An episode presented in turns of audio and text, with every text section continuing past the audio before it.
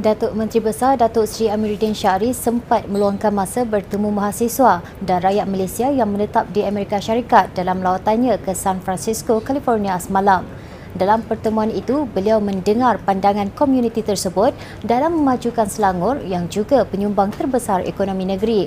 Menerusi kenyataan di Facebook, beliau juga menekankan komitmen pentadbiran negeri untuk sentiasa membela kebajikan seluruh rakyat terutama mereka yang memerlukan bantuan.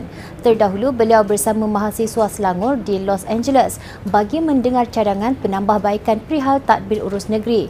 Beliau juga memaklumkan akan mengumumkan program khas untuk mahasiswa Selangor Selangor di luar negara yang boleh dimanfaatkan sebagai persediaan kembali menabur bakti di tanah air.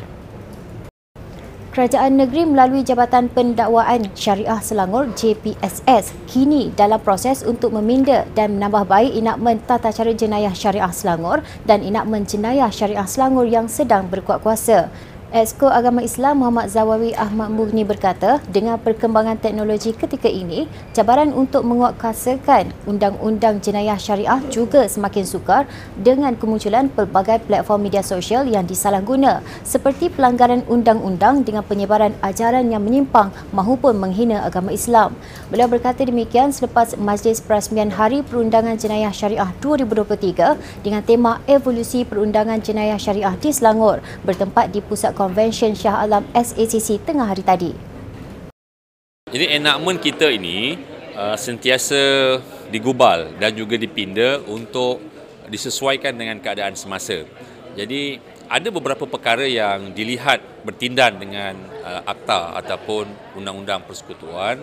Jadi beberapa bengkel, seminar dan juga uh, sesi sumbang saran dilakukan oleh pihak jabatan untuk mengenal pasti uh, ruang-ruang enakmen mana yang perlu ditambah ataupun mungkin di, dibuang ataupun ditiadakan lah. Uh, jadi insyaAllah dalam masa terdekat ini uh, pindaan ini akan dapat dibawa ke sidang dewan untuk diluluskan sebagai enakmen. Termasuk maknanya ada yang mungkin ialah kita faham batasan untuk enakmen ni hukumannya terhad tetapi kalau dah 20 tahun berlalu mungkin hukuman tu dianggap sangat ringan ya.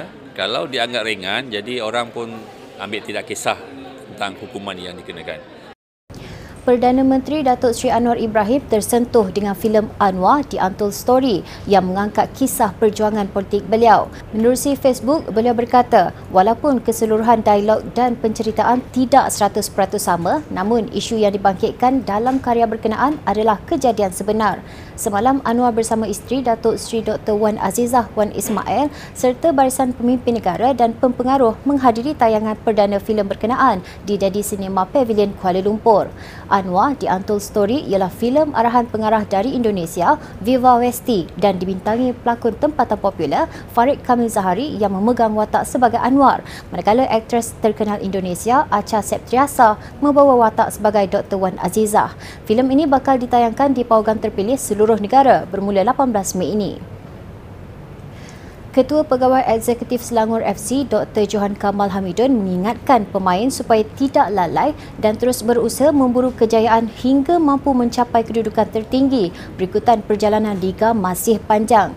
Sehingga kini prestasi dan corak permainan dipamerkan pemain Selangor FC dalam kejohanan Liga Super musim ini dilihat lebih berkualiti berbanding musim lalu. Selain itu dengan adanya pakar nutrisi yang dimiliki Selangor FC, kelab tersebut dijangka tidak berdepan masalah meskipun terpaksa beraksi dalam cuaca panas melampau ketika ini. Beliau berkata demikian ketika ditemui media ketika rumah terbuka Hari Raya Aidilfitri agensi bawah kepimpinan Raja Muda Selangor di auditorium MBSA semalam. Turut berkenan hadir Duli Yang Teramat Mulia Raja Muda Selangor, Tengku Amir Shah serta barisan pemain Selangor FC. Uh, buat masa ini kita um, kita nampak ada peningkatan dalam uh, pasukan um, tapi and uh, dari segi keputusan uh, so far kita uh, happy gembira yang kita dapat uh, meningkatkan prestasi lah daripada, daripada tahun lepas kan. Tapi of course bagi kami musim masih jauh dan uh, perjalanan masih jauh dan kita perlu uh, pertingkatkan dan juga perbaiki uh, kelemahan-kelemahan yang ada supaya kita boleh menghabiskan musim uh, di tempat yang tertinggi lah. Kita ada nutritionist uh, pakar nutrisi yang sentiasa memantau uh, keadaan uh, pemain dari segi hidrasi uh, tahap hidrasi mereka tahap uh, peluh mereka Sekian semasa hari ini terus layari platform digital kami dengan carian media Selangor dan Selangor TV.